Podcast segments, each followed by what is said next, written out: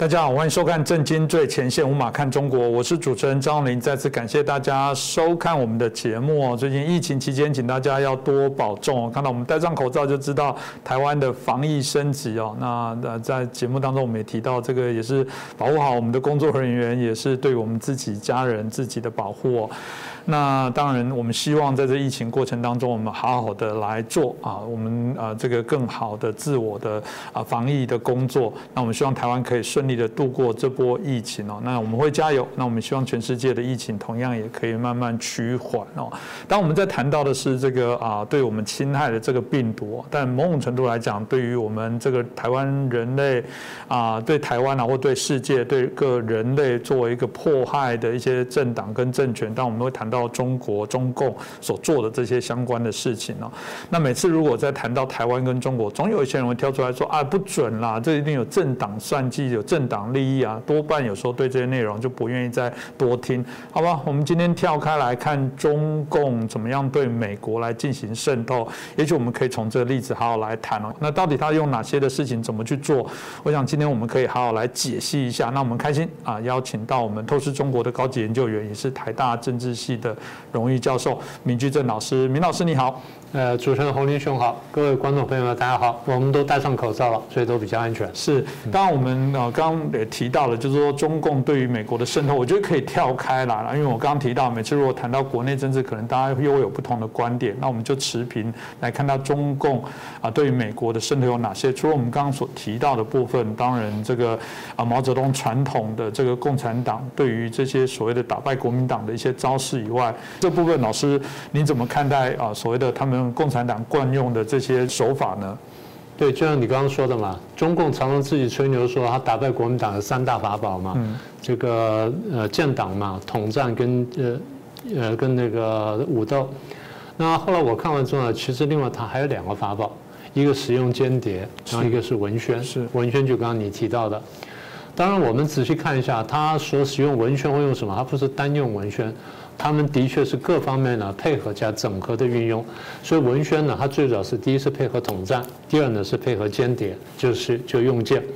那统战呢，大概分两个手法，一个是威胁，一个是利诱。利诱呢，收买呢用两种收买法，一种是用钱收买，一种是用色收买，这两种。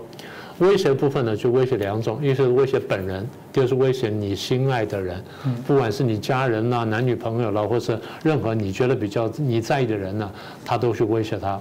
所以统战这是第一个，第二是使用间谍。嗯，那么当把文宣跟统战跟这个间谍使混合在一起使用的时候，它威力的确比较大。国民党在这方面会吃了很多亏。那么具体来说呢，它的这文宣呢，大概会用在报纸，因为最早大家都喜欢看报纸，然后是杂志，当然现在杂志是比较不流行了。是，再来他们注重是广播，所以中国大陆在每一个到了这个乡村呢，都设广播，设广播点，设广播站，就要确定说中央的这些东西呢，中央的讯息要命令或者说这个整个政策方向呢，即便你看不懂字，你总听得懂话，那我广播也要让你听到。这第三种，第四种是电视。那再来就是在国际来说，发新闻呢就用通讯社。那现在当然在更流行就社交媒体。所以一般来说呢，大约这六七种。是老师刚刚特别提到媒体的部分哦，媒体我想中共在各国了，不止美国，我知道在各国都有设在许多的一些分支机构。当然美国更不用讲。老师可不可以也介绍一下？因为他们真的很厉害啊。对，当然他们过去最注重第一个是新华社。新华社早在延安时代呢就成立了。为什么呢？因为他发现说。我不能靠着国民党的管道去发我的讯息，我必须有我自己的管道。所以我们设了一个新华社，就新中华通讯社，简称是新华社。那么新华社呢，后来在美国就设了分社。呃，美国呢，它在一九三八年呢，其实当时因为美国是已经第一次大战之后呢，它国力已经慢慢强盛起来。到第二次大战的时候，他就就发现说，其实呢，我的国际上影响力非常大。所以很多人会来我的国家来进来游说我，对我的官员、对我的国会议员来对我的社会上的意见领袖，或对大大商人呢去进行这个游说，然后让他们来帮助我呢，在美国里面通过特定的法律呢对我们有利。那有的是国家，有的是公司等等。所以美国人注意到这点呢，早在一九三八年呢，他们就通过了法律叫做《外国代理人登记法》。嗯，就是说，如果你是外国代理人，那没关系，你来登记。你告诉我说你是法国的，或你是英国的，或者说你是日本的这游说团体，或者你是公司什么的，但你要做的事情呢，你要告诉我，你告诉我你做什么事情，让我有迹可循呢，确定说你在合法范围之内，那你可以正常活动。那这是很厉害的想法啊！是，就没想到这个法律呢，在现在发生了很大的功效。为什么呢？因为这外国外国代理人登记法，简称登着代理人登记法。这代理人登记法，一方面要登记说，呃，我们是什么团体，我们做什么事情，我们的目标什么。第二呢，我们在美国雇多少人，然后雇哪些人。第三呢，我们的钱是怎么用的？我告诉你，我刚说这是一个很厉害的法律，所以大概到现在差不多六七十年之后呢，在美国社会真的发生效用。那最后国会又规定说，这个在外国代理人登记法下面登记的这些外国代理人呢，我们每年每年呢要公布他的资料，是，然后上就是这个叫做公众资讯法呢，大家可以去查询。好了，那么这么一来之后呢，大家就去查询。最近这段时间呢，大家有一个重要的发现，在现在已经是五月下旬了嘛，在五月中旬的时候呢。自由亚洲电台呢，就去司法部呢去查这个外国代理人登记法，简称 FARA。他说他们发现了，在过去大概一年多左右呢，就是刚不是说新华社嘛，新华社的美国分社的总开支呢，一年超过一千万美元。哦，好吓人哦！这是有公开登记的哦，啊，那全部来自美北京。然后呢，他在美国底下有有七八个分社。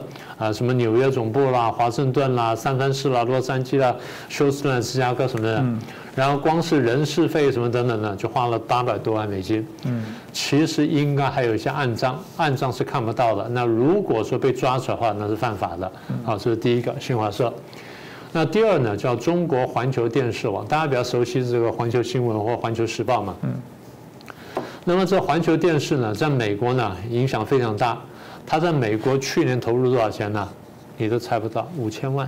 哦，五千万。刚刚说新华是一千万，这个是五千万，所以它占了这个非常大的比重。第三个呢，其实开始比较早，但是过去不是那么有名气，叫《中国日报》，它是英文版，叫 China Daily。China Daily 在刚才讲的新华社跟这个。呃，环球环球新闻网还没发挥效果以前呢，其实这个中国日报呢是是他们最倚重的，因为那时候大家喜欢看报纸，对不对？所以他出了英文报。那英文报刚开始的时候反应不太好，为什么？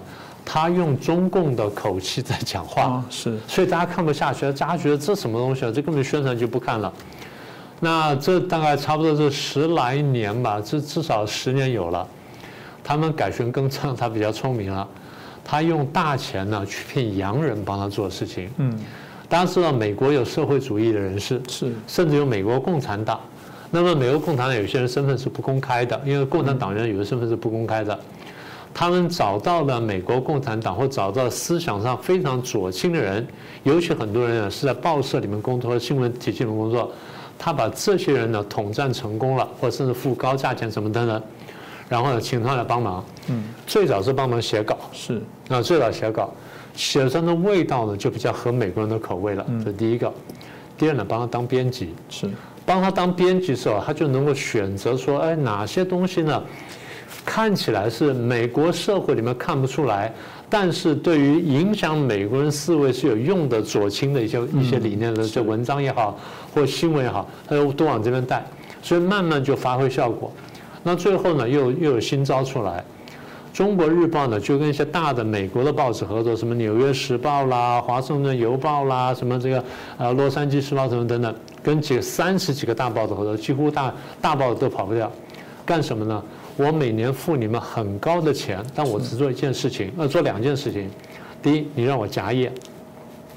我刚不是讲说有这洋人的这些写的稿子吗？我把夹页夹在里面，就夹到《纽约时报》或《华盛顿邮报》里面，底下很小字讲说这是付费新闻或者付费广告。嗯，你不会去看那行字，你看见就是个哦，中国观点或中国观察或中国意见。你看见这东西，你以为是《纽约时报》，你以为是《华盛顿邮报》，你以为什么？其实都不是，其实是《中国日报》出了东西，但只是夹页而已，所以你没有什么感觉。而这个夹页呢，还进到了美国政府，然后进到了这些。呃，像美国国会议员很多都收到，所以有人就出来这样讲，就这样，他们大概搞了多长时间呢？其实搞了几十年。哦，好长的很长时间是。那更有趣就是有一个这个第一个网站呢，叫 Washington Free Beacon，很很有名的，它比较保守的。他注意到这个事情之后呢，下去查，查完之后发现说，哦，原来有这么大的事儿。那么他跟这些《中国日报》跟这些美国的报纸，大概过去发了多少篇文章了？发了七百篇文章。嗯。啊，就是这光是公关文章就发了七百篇，夹页呢几乎是天天都有。你想想搞了多长时间？好了，那么这 Washington Free Beacon 就就去问呢华盛顿邮报、纽约时报、华尔街日报说，你们跟中国日报上合作呢，他们付你多少钱？他们都不跟我回答。嗯，所以比方说，这个钱第一不是太少，第二呢，这三家报纸的小说有点问题，是，所以他才不愿意公开。嗯，这个当然啊，这也是我们在从过去看到美国的这个啊，为什么在谈到整个民主发展过程当中，还是有一些我们所看到瑕疵，其实每个地方都有，但显然是看到他们自己内部能不能去自律，去做一个反思、做调整。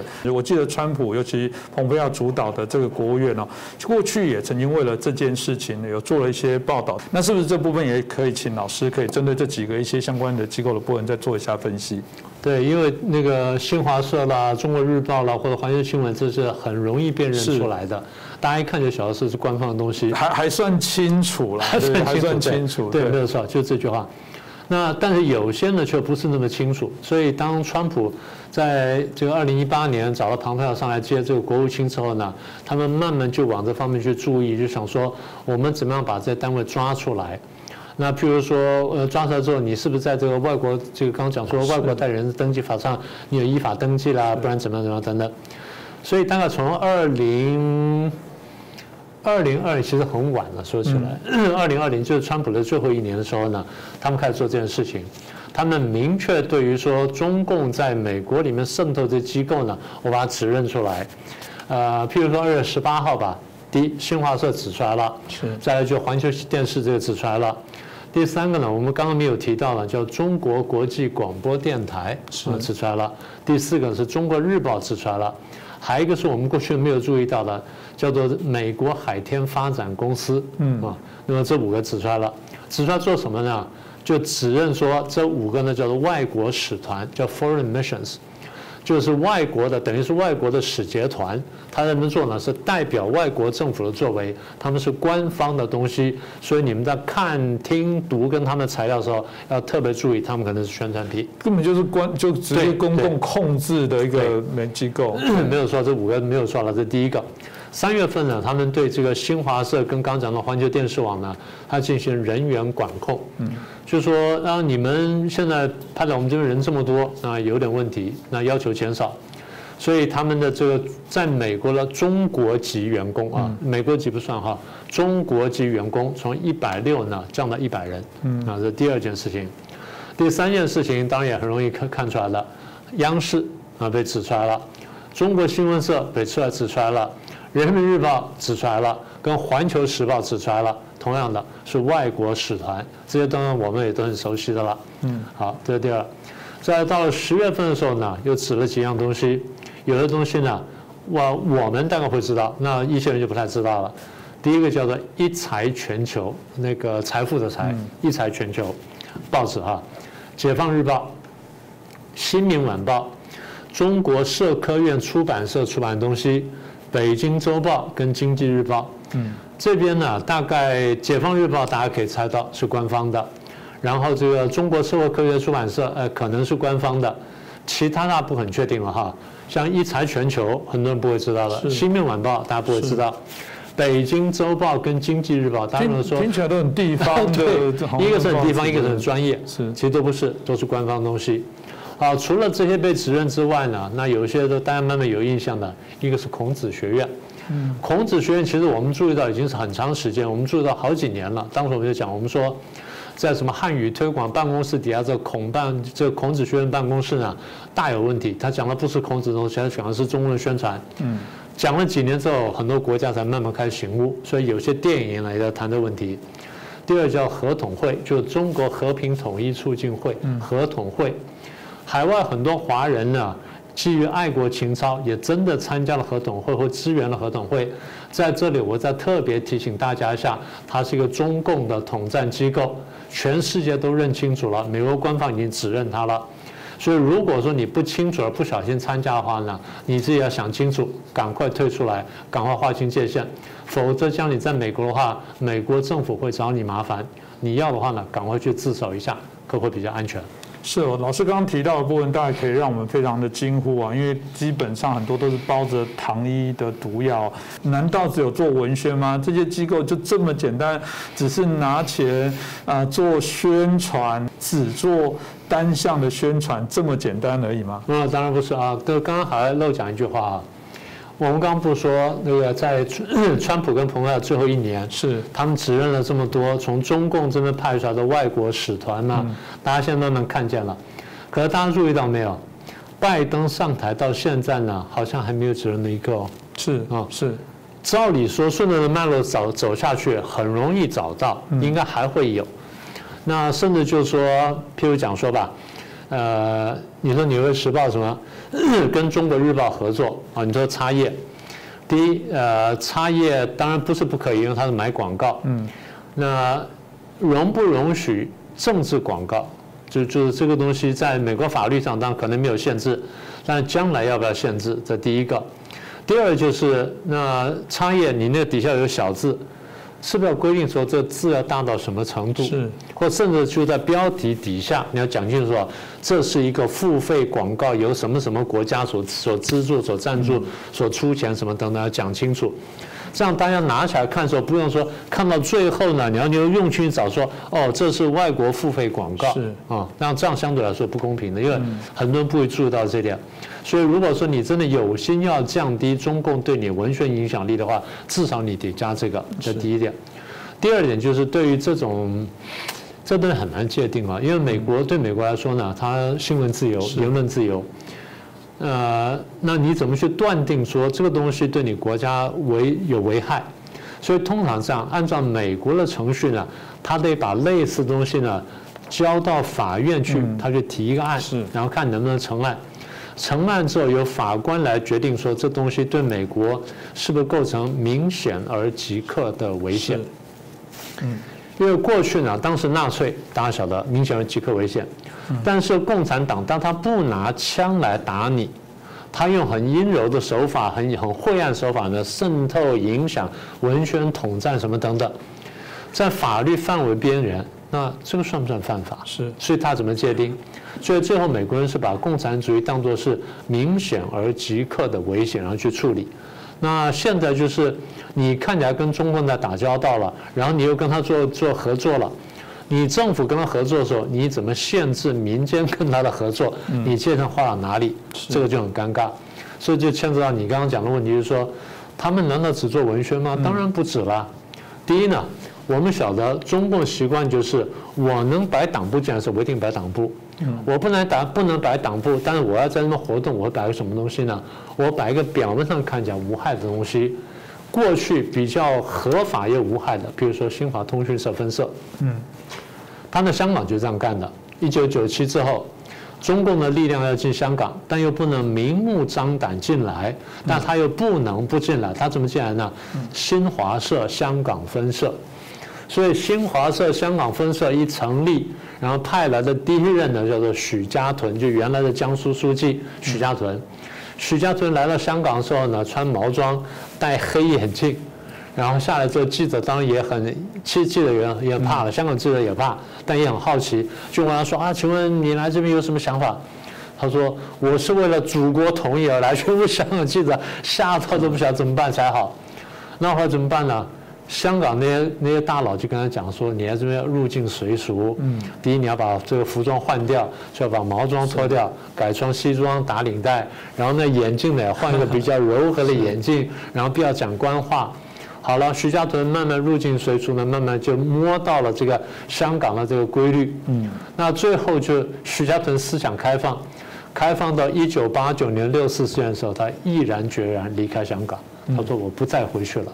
最后到到美国去，所以他是认清楚了共产党，也就是说，连这么一个看起来无害机构，新华社香港分社是什么呢？是地下党部，嗯，是中共驻香港的地下党部，这是公开机密。第二句你说的，它其实是情报机构。呃，中共看新闻跟我们看新闻不一样，我们看新闻是一个公众事业，是是让老百姓有知的权利。嗯，那么政府呢，它当然应该有个宣传的管道，我们大家都接受。但是呢，政府不能造成一言堂，所以必须给反对党跟不同的民间团体，他有兴趣发声的，有的能力发声了，他才发声。所以政府的频道呢，得定时要试出啊，要要要调整，要干什么啊？然后有各种各样的规范在这里。但对共产党来说，他没有新闻的概念，是，他只有宣传跟情报的概念。所以当他对宣对这个对新闻他这样看。他把它当做宣传或当做情报，所以当你来做新闻的时候，他认为你不是对我宣传，你就是搞我情报。是他的理解就是这样子，所以对他来说呢，他派出去的机构呢，毫无例外的全部是情报机构。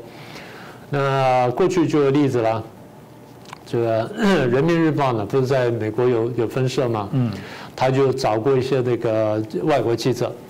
找过一些左派记者，他找过一个有一次挺有名的，叫我把名忘，一个加拿大人，白人，加拿大的白人当了《人民日报》驻美国的记者，原来呢就是收集一些资讯，后来就写稿，后来有一次呢派他去收集什么？收集这些专门批评中共的这些人的这些名单跟资讯，嗯，他就做了一下，做一下良心有点不安了，虽然他有点左心，但总觉得这件不太好，因为毕竟是记者出身。最后真的打到他了呢，是有一次派他去收集达赖喇嘛的一个资讯。达赖喇嘛呢，在这个呃加拿大要开一个会，然后要跟着加拿大的当时这个总理呢要会谈，所以一方面开个会，二方面跟总理会谈。他是加拿大人，就理所当然派回加拿大去收集相关资讯，收集一大堆回来，把这会议的议程两天议程都参加了，所有东西都拍照拍完，都录音录影都弄好了带回来，带回来只要准备写稿。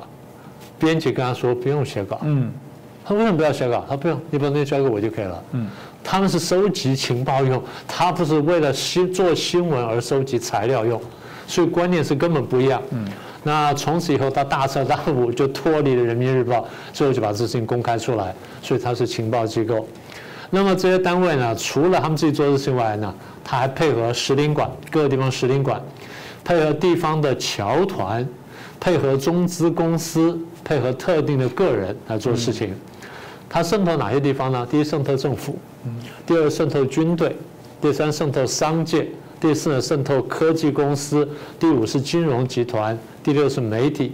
然后重要的这社交的媒体、科研的机构、学校智库，乃至社会团体，甚至宗教团体，它都渗透。嗯，你真的很难想象。中国共产党或者共产党呢，把全社会呢看作是他他夺取权力的一个竞技场。我在什么地方，我觉得只要有影响力的，我就要把他抓下来。所以过去中共派过很多人去培训。当年有个人很有名，叫李楚文，储蓄的储，文章的文，木子李，李楚文。李楚文原来是很优秀的人才，是北方一个大学的一个毕业生，参加共产党的派出去受训，然后深造。然后后来当了这个宗教界的重要的领袖，所以外人看他是一个宗教领袖，其实不是，他是共产党。嗯，到最后呢才被掀出来，像这种人非常多，所以大家以为说到什么五台山呐，到少林寺什么的，你看到和尚，不是的，你看到可能是处长，可能是局长，可能是师长，他是派过去的。嗯，那么中共在做这些事情的时候呢，我们刚刚讲说，他对人家这样做。他也怕人家对他这样做，所以他认为人家派遣人呢也是间谍，嗯也是做情报的。呃，二零现在二零二一了哈，二零一九年我看到个消息，一个美国官员呢就愤愤不平出来讲说，呃，我们进去做新闻，他们进来搞情报，结果呢，我们给他二零一九年呢，我们美国给中国人发放的媒体签证四百二十五张，嗯。很多了，对。然后中共对我们驻华的外籍记者发的这个记这个媒体签证，不到一百张，嗯，四比一，对，四比一，就是说我那边要尽量收集你情报，但你呢，我很防着你，我认为你在收集有情报，我就有这个媒体朋友呢，在就是外籍媒体这个记者朋友呢，在北京经常受到骚扰的，他被脚踏车撞过，被汽车追过，被跟踪过，什么的都有发生过。所以这些事情呢，我们讲来讲去就是说，虽然我们讲是中共怎么渗透美国，但是如果中共对台湾有这么大的兴趣的话，他对台湾做法呢，跟美国相比起来只会多不会少。所以最后我想提醒一下，就是台湾的政府。台湾的各个政党，台湾的一些电视台的名嘴、民间团体、一些重要的个人，大家都要警惕，因为中共会统战你，会利用你，会渗透你。呃，我们大家想清楚，共产主义是人类是人性的敌人，是人类尊严的敌人。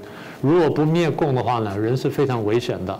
所以不要被这个共产主义的假的民族主义所欺骗了。大家想清楚，我们面对的是中共，不是中国。是，我想老师刚刚提到的部分，让我们应该要真的要警惕了。因为这段期间因为防疫的关系，我们看到有非常多的这些留言啊来做检讨批判。我在说不是不能批判政府，我还在节目当中我也有举过例子，这往一艘船哦，现在有个破洞在进水，有一群人说来来来，先召集起来，问一下到底是那个谁动谁弄破的，来然后讨论一下。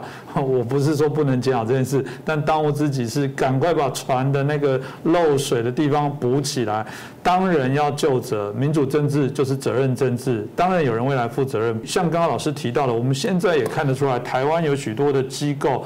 其实立法院一直很想要通过刚刚讲的这这国外境外代理人的相关的制度，也都一直被阻挡，然后没办法去明确的去做这些相对的推动。所以某种程度来讲，我们真的就分不清楚谁是真的收受了啊境外，特别是中共的这些资金来在台湾做这些相关的宣传。所以这段期间，我们不只要忙于应付啊从中国传来的病毒，事实上中共的这个啊各式各样老师刚刚提到的。啊，宣传的武统的，话利用各种方式的这些啊手段，想要来逼迫台湾的病毒，也都无所不用其极，透过各种的方式来进到台湾。那借由美国中共渗透美国的案例，就像明老师刚刚提到的，如果他对美国都用这么无所不用其极的手段，几千万、几千万美金在丢，你觉得他对台湾会比较少吗？这你就可以知道台湾所面临的严峻的挑战。超乎想象，所以我想。呃，这个这一集哦，我想也就是谢谢明老师，让我们去提醒，从中共对美国的渗透来反思一下对台湾的影响。那大家呃务必要再更为谨慎。我们也希望大家一起努力哦，台湾也努力的抗疫，也努力的对抗中共的病毒这是非常重要。再次感谢明俊正老师，也谢谢大家的收看了。我们希望大家如果喜欢我们的节目啊，希望帮我们这个转传啊，分享给更多的朋友。作为一个我们就是一个很在网络。上的节目哦，如果没有透过大家的宣传帮忙来做这些内容啊，或者是我们节目的这个宣传哦，我们实在是力气很少啊，好羡慕我一千万。我在想说，如果我们今天有有哪个啊政府愿意给我们这个一千万美金，哇，我们可能是豪华摄影棚哦，不会大家现在看到的，还用最简单的方法。一开始我还开玩笑跟明老师说，要跟大家讲一条这条线，这条线是我们隔板的线。真的不是你们家手机的荧幕或电视坏掉，那但不管怎么样，我想我们会努力继续再坚持。那就你们的支持传点阅转传哦，就是我们最好的鼓励。那希望大家啊继续来支持我们。再次感谢大家的收看。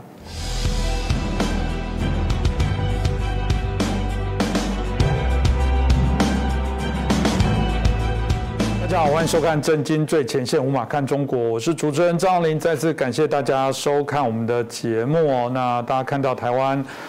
呃，防疫升级哦，大家非常的紧张哦。不过我觉得，呃，乱中有序啊，乱是指心情乱啊。那大家看到台湾有时候民众还是啊自主的部分啊，做更高的规格。过去在节目当中提过了，很为难，防疫就是这个呃病死跟饿死的拉拔。老实讲，如果纯纯然为了这个防治疾病，可以断然的所有的封城或各种方式来减少大家相互群聚的感染，但人毕竟。啊，还是要生活，那房租怎么办？小孩要照顾啊，非常多的复杂的因素都考验着各国政府在拿捏的那个分际上怎么达到一个好的平衡。原来哦，大家真的以为说，哎，只要苦一年就好了。今年疫苗出来之后，应该很开心，那就发现，哇，呃，这个变种病毒比我们想象中的复杂更多。哎，所以我们要一起加油，大家一起努力哦。那我们今天很开心邀请到两位来宾哦，好，来跟我们聊一下今天的这些相关的议题哦。首先邀请的是日本产经新闻台北支局长石板明夫先生，我们欢迎石板先生。大家好。那接着我们邀请的是台大流行病学与预防医学研究所的教授，我们金传春金老师。主持人好啊，各位观众好。是我们特别欢迎我们金老师来哦，因为我觉得相关的医学的部分由我们这老师来帮我们做说明会更清楚哦。那刚好提到了整个疫情现在很为难，就病死跟饿死。啊，之间的拉拔，但某种程度我们会说，当然最重要的部分还是每个人都做好自己的防疫工作了。我常讲说，如果台湾过往可以有很成功的案例，除了也许在某些政策的作为以外，最重要的是每一个人都是病毒最后的防火墙，也就病毒到我啊没有办法再传递下去，那也不会让自己啊感染哦。所以这一波的防疫，台湾能不能做到另外一个好的示范？当我们希望哦，就是大家一起可以得到这样的结果。可是我们看到整个日本这边啊，这个疫苗已经开始在施打，但有人在比较上会发现说，哦，他们现在在产生的这些啊新的这种所谓的疫情的高峰，显然超过想象哦，甚至都在威胁到到底东京奥运办或不办。有人说，怎么会日本哦开始在打疫苗，相较于如果以印度来作为比较。反正疫情还是甚至不相上下，那这我们就很好奇，这个日本到底怎么了？那当这请教一下石板先生，您怎么看这个议题呢？对，我觉得怎么说呢？嗯，首先台湾呢，就是在世界上都在流行的时候呢，台湾坚守了很长一段时间，呃，一年半左右的时间嘛。嗯嗯，就是过去属于阵地战嘛。是。现在终于被敌人攻破了，这个因为敌人太强大。那么现在进入巷战的一个阶段。那么像日本呢，在一年半以前就是今天台湾的这种状况嘛。那么日本的总结日本的这个防疫的失败，我觉得。也许能得到一些教训。嗯，那么我觉得日本呢，就是说表面上看日本这个国家是很有效率的一个国家，但是实际上呢，它是一个非常典型的由官僚主导的官僚治国，就是所有的事情都是由 SOP 来制定的。那么一旦发生他们 SOP 没有的东西的话，他们不知道怎么办。首先，这个疫情刚刚出现的是钻石公主号，钻石公主号很很复杂的一个案件，它那个船不并不是日本的船，它只要不靠岸就不是日本领土。然后呢，里边又又是，而且那国籍很复杂，而且船上的人也很复杂，是，而且又有传染病，所以说日本就不知道要怎么办了，所以最后。呃，让停了很长时间，结果在船上造成了这个群聚感染，然后下来之后呢，呃，又让他大家分自各自回家嘛。嗯，就就类似这种所有的这种官僚主义的负面的情况，就完全显示出来了。这是这是一个非常就是没有办法，嗯，呃，预设就一定要预设立场，一定要 SOB 才能办事情。这这点是日本一一大失败，而且不光是这一件事情，在。疫情开始之后的一连串的对应，也是完全是一种官僚的作风。那比如说最简单，现在在打疫苗，日本的疫苗的数量是足够的，嗯，但是说疫苗的数量呢，怎么施打，这个由谁来打，这个问题。日本一定要有医师和护士，只有医生和护士才有施打的这个资格。那么这样的话呢，医生护士人不够。他们就用周六周日编成编队以后，再比如说在学校的体育馆去施打，这样的话呢，进展很慢，每天打几百个人就就就结束了。那日本有一亿人要打，那根本完成不了嘛。所以说就开始我们让什么人可以去打，讨论半天以后呢，说牙医可不可以打？最后呢，特别制制定一个法律，让牙医也可以打。其实牙医本来他们一辈子就是帮人治病的嘛，你培训一天就可以了。然后呢，这几天呢是说什么呢？把自卫队，自卫队里有军医，有有军医护士嘛，他们也可以打，让他们也出来打。就光这个决定过程就花了一两个月。所以说，在这种过程之中呢，所以一切一切都慢半拍。那台湾过开过去叫超前部署，那日本都是超后部部部署嘛。所以到现在为止呢，疫苗够，但是施打的人没有。其实我觉得像打针这种事情的话，可能找一找一些人培训一下，比如说就就应该就可以可以做到嘛。但是日本的法律上绝对不可以的，就光凭这一点就是官僚主义的负面。还有一个呢，就是说。政府的行政方针呢是摇摆不定，就刚才您讲的，就是说主持人讲的，说或者是病死或者饿死嘛。在此之间呢，日本到现在发发表了这个大的三次的紧急状态宣言，一发表紧急状态宣言之后呢，这个疫情就降下去了。降下去当然有各种各样的这个各种产业受到很严重的打击，比如说饮食业、观光业嘛，然后。就开始促进经济，政府发钱让大家去旅游，结果又得病了，又又得病了，这疫情又上去了，然后再宣言，这样的左右摇摆，延迟一年半以后呢，作为结果呢，大家就是防疫疲劳嘛，最后就我就不听你的了嘛，你不让我过，你餐厅，呃，就是政，而且日本还有一个问题呢是，政府的权限是非常非常小的，就是说政府，比如说政府让餐厅晚上八点以后不要营业。这个只能恳请大家，拜托大家帮忙。这个政府，您如果营业的话，我没权没权利直接查封你的店，没权利罚款的，因为这个可能法律上是有问题。台湾可以直接断水断气。对，台湾是那那个，如果说在日本这么做的话，这个商家告政府的话，呃，一告一个赢，政府没那个权限嘛。呃，当然说商家也怕政府啊，怕政府查你的税啊，各有问，所以商家商家也在配合。但是说呢。你这样，如果说一次配合，就把病这个病情压住了，这大家可以压这个配合结束了，然后呢，过一段时间再配合，过一段时间再配合，这大家就没没办法了。所以说呢，在这种情况是政府这样政府的威信越来越小。还有一个呢，我觉得呢，就日本是一个非常多元的社会了。就是刚刚这个病情开始出来的话呢，就有很多政治人物，还有很多专家，就说这就是流感一样啊，这不根本没必要戴口罩，就有这种声音会出出现，这种声音出现，所以在媒这些人在媒体上也有相当大的影响力。就是过去去年选那个东京都知事的呃选举，就有候选人为了宣传这个新冠肺炎，有的日本的候选人为了宣传他这个理念，竟然跳出来选举，在到处贴，他根本选不上嘛，到处都贴着是自己的这个呃海报，然后就为了宣传这件事情。所以说这种因为这种理念。一受到很大的影响，有很大的影响，所以说这种方方方向，我我觉得就这样。如果在台湾有这种言论的话，可能政府就会以传谣啊或者什么的确强强行管制。但日本没有法律规定他们，所以这种声音到今天在日本还是具有一定的影响力。所以说我在这种怎么社会太多元的时候，有的时候好有好处，但是在这次防御之间呢，这个发生一个负面就负面的影响。所以到日本今天防卫很严，这个。疫情控制不住的话，是有这多个因素控制在一起的。是，所以我刚才想说的就是说，台湾马上要进入这种，就是一年半以前的呃这个经验。所以像这种日本的失败，希望呢台湾呢能够学到一些教训。哎，是它都是一个存在的事实，但是有点，如果在谈到一个决定的部分，若不断摇摆，显然就有可能会出事。就像石板先生所说的部分啊，那接下来再请教一下金老师。我先稍微 comment 一下日本的情况哈。我的观察，我不知道对不对哈。我的观察是日本的那个就是边境管制太晚了。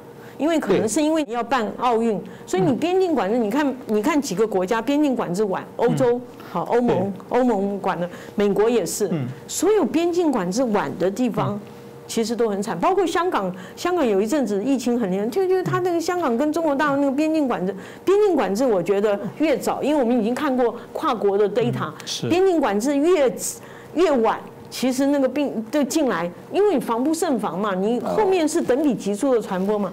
第二个，我同意你刚刚所讲的，就是说日本呢，它不是只有一般人说去呃有人要为选举去说呃这个是很像流感，甚至他的那个一些科学顾问也认为刚开始认为说这个病毒很像流感，可是他忘了病毒里面很重要的一个特征是传播基础传播数，就一个人可以。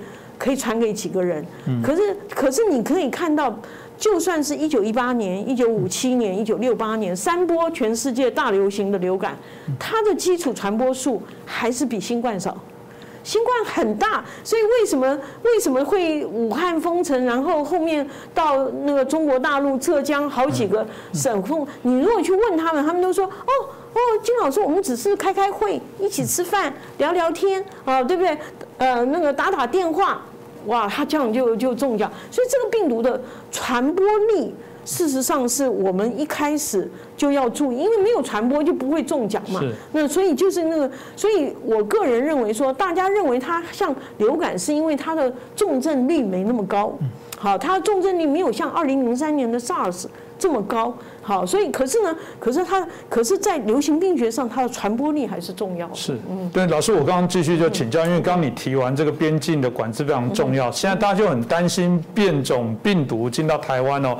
因为印度的部分，我们看到这个，呃，中央联委指挥中心也有公布说，已经有几个例在境外检测到，当然还没有在台湾，但大家很担心呢，因为台湾现在爆发流行的是英国的变种病毒，所以这个就是一个问题。老师就直接请教你，那怎么办？我认为世界各地的变种病毒迟早都会进来台湾，你根本不要去想说现在没有或是怎么样。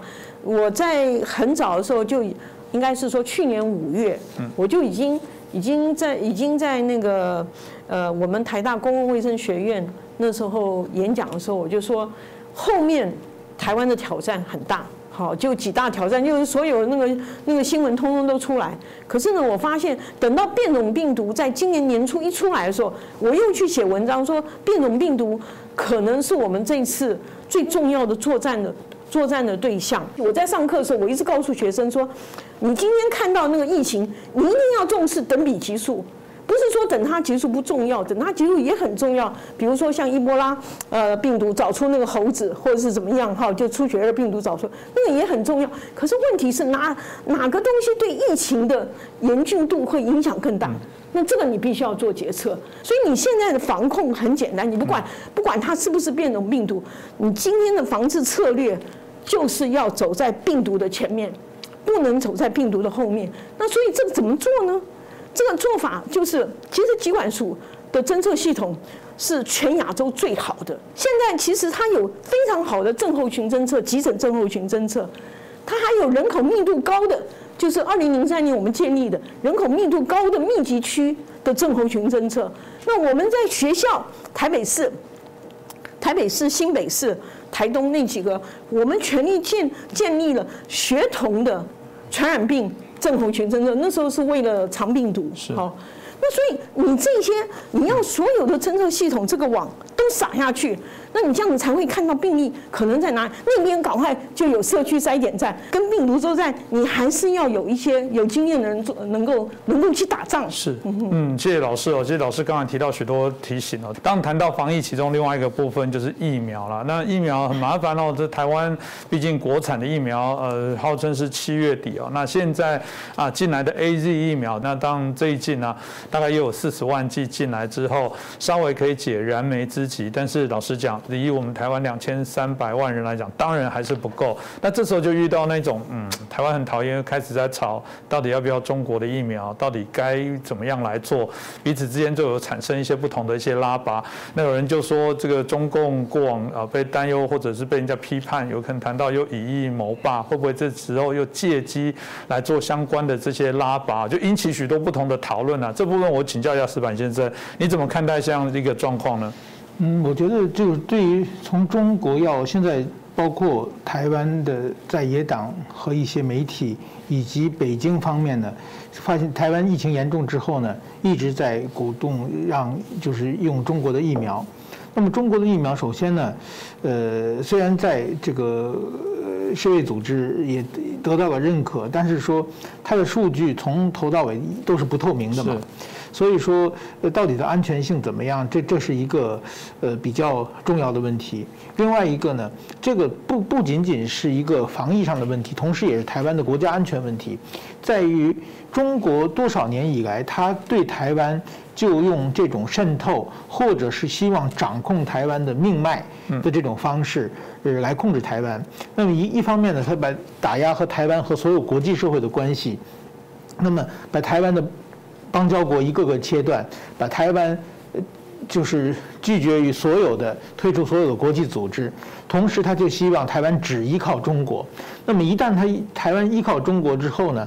就完全要认听中国的摆布嘛，这点是很明显的。前不久我们就看到一个凤梨的案件嘛，凤梨的话有四万吨凤凤梨，中国一直在买，这远远超过了台湾自己的消费能力。那么突然之间，他有一天凤梨快丰收的时候，他突然说我完完全不要了。是这样的话呢，他的目的是想让凤梨的农家给政府施加压力，在台湾达到他的政治目的嘛。如果说这是凤梨还好，剩的凤梨我们大家都可以多买些吃，也可以让朋友、让美国、日本、让一些国家大家买一买一些。但是如果这是疫苗的话，疫苗打完第二第一针他第二针不给你，那个时候你在国际社会，比如类似这样，他就完全可以用这种养套杀的方式来控制你的方向。所以说，台湾如果不到万不得已的话，我觉得在中国的疫苗。如果能买到非中国的疫苗是是最好的嘛？那么就是这点是一一定要非常小心，这是中国的一贯的手段，利用天灾人祸来就是在政治达到他的政治目的。呃，我记得当年二十多年前的九二一地震的时候，当时我在北京，呃，当时中国就说要给台湾。呃，帮助很多物资。当时三通还没有直接去推行，他就说我们这物资很着急，我们一定要直接运过去，从福建福建直接运过去嘛。那台湾说就是当时还是李登辉总统，就说那你从香港运过来，他说不可以，我一定我一定要直接运过去，就是他长期在占你的便宜嘛。嗯。然后他在国际社会上成立很多这个呃捐款的账号嘛，用用中华人民共和国台湾省地地震，那么就是西方人捐款人不知道。中华民国和中华人民共和国的区别嘛，所以在这这种方法，台湾一旦有天灾人祸的时候，他们不是真心在帮助，而是利用帮助台湾而达到他的某种的呃政治的目的嘛。这这种时候，我觉得台湾一定要呃非常小心。就是说，如果说台湾是国产疫苗，或者是美国的莫德纳，或者是。国际社会尽量这个时候呢，能和国际社会加深合作，呃，对台湾来说是非常重要的。嗯，这个当然接着的部分我们就继续要请教金老师，因为刚刚你也提到很多我们政府在作为怎么做，因为民众当然还是很关心呐。接着怎么样自我防卫度过疫苗来之前，因为大家也很关心这个呃，台湾目前已经进入到社区感染，以老师至少是这个流行病学相关的专业来讲，通常在这段时间会怎么样呃提供？我想大家都半开玩笑了。那老师来节目的时候。大家就已经看，嗯，老师怎么做防疫，那看起来就是一个标准的一些动作。在疫苗来说的话，通常你会第一期临床试验，第二呃，第二看看说到底打剂量是怎么样，然后是不是有重要的副作用。嗯，然后第二期临床试验呢，又开始扩大。样本数是好，然后然后甚至去看一下它这个疫苗的所产生的免疫力，好，就英文叫 immunogenicity，OK。等到第三期的时候呢，你就要看说它是不是真的有保护力。那这个保护力呢分两层，就是说第一层呢是说是不是可以这个人打了疫苗以后，他就不再得到感染，他得到感染的机会很少。第二层保护力呢，就是说这个人打了疫苗以后，他他就算得到感染，他的病症不会很严重，甚至致死率会很低。就目前来看的话，这三期的临床试验，Moderna vaccine 和 Pfizer vaccine 以及 A Z vaccine，他们对于重症以及降低呃呃致死率，全部它的效力都是百分之百。好，所以这个是这个这个对对，尤其在第一线的医护人员来说，这是非常重要。可是呢，还有一个第四期的临床试验，第四期临床试验它最不是临床试验，叫 post marketing surveillance。那这个有一个最大好处，因为你临床试验都是选那种健康的，OK，就就是肝功能也是正常的，肾功能也是正。可是你打到第四期，就是你打普罗大众了。普罗大众这样打下去以后呢，那你看看他们他们真正的反应是什么？所以第四期的 data 是最重要。那中国大陆一直对外宣称他打了几万几万，可是你看美国，美国他开始 Moderna vaccine 开始打的时候，他那个 data 就出来，两个月就出来了，嗯，对不对？然后他后面因为 Pfizer 开始打，所以他就把 Pfizer 跟 Moderna 的 vaccine 两个通通都公诸于众，就是就是说打完以后这个就对了。那你现在中国，我现在不管你哪一个国家的疫苗，你就是给我看你的 post marketing surveillance，打普罗大众，因为那个量很大。是。哦，所以因为有很多有很多严重的不良反应，我们说 serious adverse effect，它必须量打得大才看得到。OK，所以你 post marketing surveillance 这个 data，就是你今天不管说你要怎么去销疫苗，你要销售疫苗是经济经济上的考量，可是大家最最 care 的是你到底有没有保护力。嗯，所以这个科学数据一定要拿出来。那反过来讲，我们国家在虽然疫苗研发是比较晚了，所以我觉得我们现在，我们本来第三期临床试验要到国外做。是。我现在觉得说，我们第三期临床试验，因为现在第二期快结束了，就是已经 data 都在收了，已经在分析了，七月就会出来。那所以我觉得我们政府应该帮助这些疫苗公司，很快政府拿一些国际上的疫苗，政府出钱。那所以不管你是在控制组，好，就你以为是白老鼠组，白老鼠组就打国际疫苗。然后呢，另外呢就有国产疫苗，所以你这样子的话，我们叫做英文叫做 head-to-head comparison。所以你这样子的话，你就可以知道台湾的疫苗，不管它的免疫力也好，它的副作用也好，它是不是比国际上的疫苗是可以相匹配？OK，我我是已经打了国产疫苗哈，我打了两剂，好的很。就完全没有发烧，不像不像有些那个国外的疫苗还发烧，还有医生还要吃退烧药。我每天都没有发烧，而且我打第二剂也没有比较症状也比较严重。可是现在呢，还是有可能可以提高，所以我我会认为说，我们国产的疫苗应该应该政府就是下定决心。现在就让国产疫苗去给他一些补助，然后让他可以去在台湾去做第三期的临床试验。是，嗯，刚好也有一些病患对对对对对，我我我觉得我觉得这个就有的时候你要把危机变成转机。是是，我蛮同意老师刚刚提的。我刚才提到说，以前台湾没办法做第三期是 没有病患，就是这个是叫做防疫太好的代价。突然现在有了有了，当然我们都不希望出现了，但这些病例也许就是刚好来检测我们疫苗，而且老师刚才提到对国产疫苗基本上是很有信心的，只是说一直在谈到国产疫苗跟我们现在不巧发生这个疫情的过程当中，显然有一个空窗的这个时间。一方面当然靠台湾的民众自律啊，守护好自己。我一直强调，过往也许政府的政策啊，这个是有达到一些效果，但最重要还是负责任的人民跟我觉得愿意自律。的人民才能是过往主角。那现在会发生，嗯，坦白讲，就是开始有人松懈了，才造成这疫情的扩散。所以，啊，只要台湾人在回复过往这些道德跟公德心，那当然零星的个案，我觉得一定都有，每个国家都有。但快速的让疫苗的政策上来，这有人开玩笑说，台湾做了上半场的模范生，但下半场进入到疫苗的这个啊已经开始的一个阶段的时候，台湾不能不跟上，否则台湾等。于是这个只做半套的这个好学生，这样当然也是不够。那这个我想我们要继续努力。那今天谢谢我们石板先生跟我们金老师。我刚刚忘忘记讲，就是民众的保护啊，还是很重要。就你问那个问题，民众还是要睡饱觉，因为睡饱觉还是对对免疫力是。非常重要的。然后第二个就是说，这个病毒是外套外套膜病毒，所以你进到什么地方，或是你真的是从捷运出来或什么，你就是真的要酒精酒酒精洗手。为什么？因为酒精会把那个外套膜那个东西会破坏掉，所以所以病毒会会杀死掉。那第三个呢，很重要就是说，你还是就是说，平常应该要准备一个就是随身洗手液。或者是说，就是你比如说那个不锈钢的热水瓶，好，所以如果你刚好做检疫，旁边有人咳个两声，你也不知道他咳了什么东西，那你就赶快喝一点热水，温热水，好，那温热水的话，再怎么样，就是也是比较，那当然睡觉前加一点点少许的盐漱漱口，好，那这样你还是可以，你还是可以做到保护自己，所以你就你就是自己要去学会怎么样在这些方面减少这个。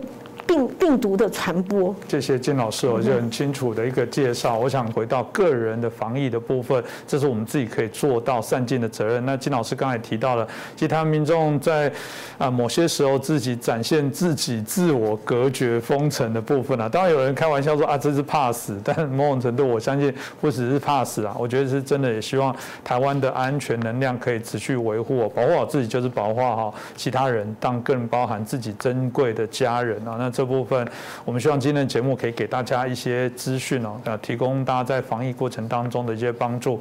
那不只是啊，政府要加油，我们自己也要加油。再次感谢我们啊，石柏明夫先生，还有我们谢谢我们金老师哦，带来这么清楚的一个介绍。也感谢大家的收看哦，欢迎大家如果对我们节目有兴趣，对这一集觉得内容很棒，请大家转传给您的朋友，让他们也了解一下我们最新疫情的一些分析的内容。那我们希望大家可以帮我们的节目做更多的一些推广。那感谢大家，那再次谢谢两位来宾，也谢谢大家的收看。等待风雨过后，我们一起拥抱阳光，台湾加油！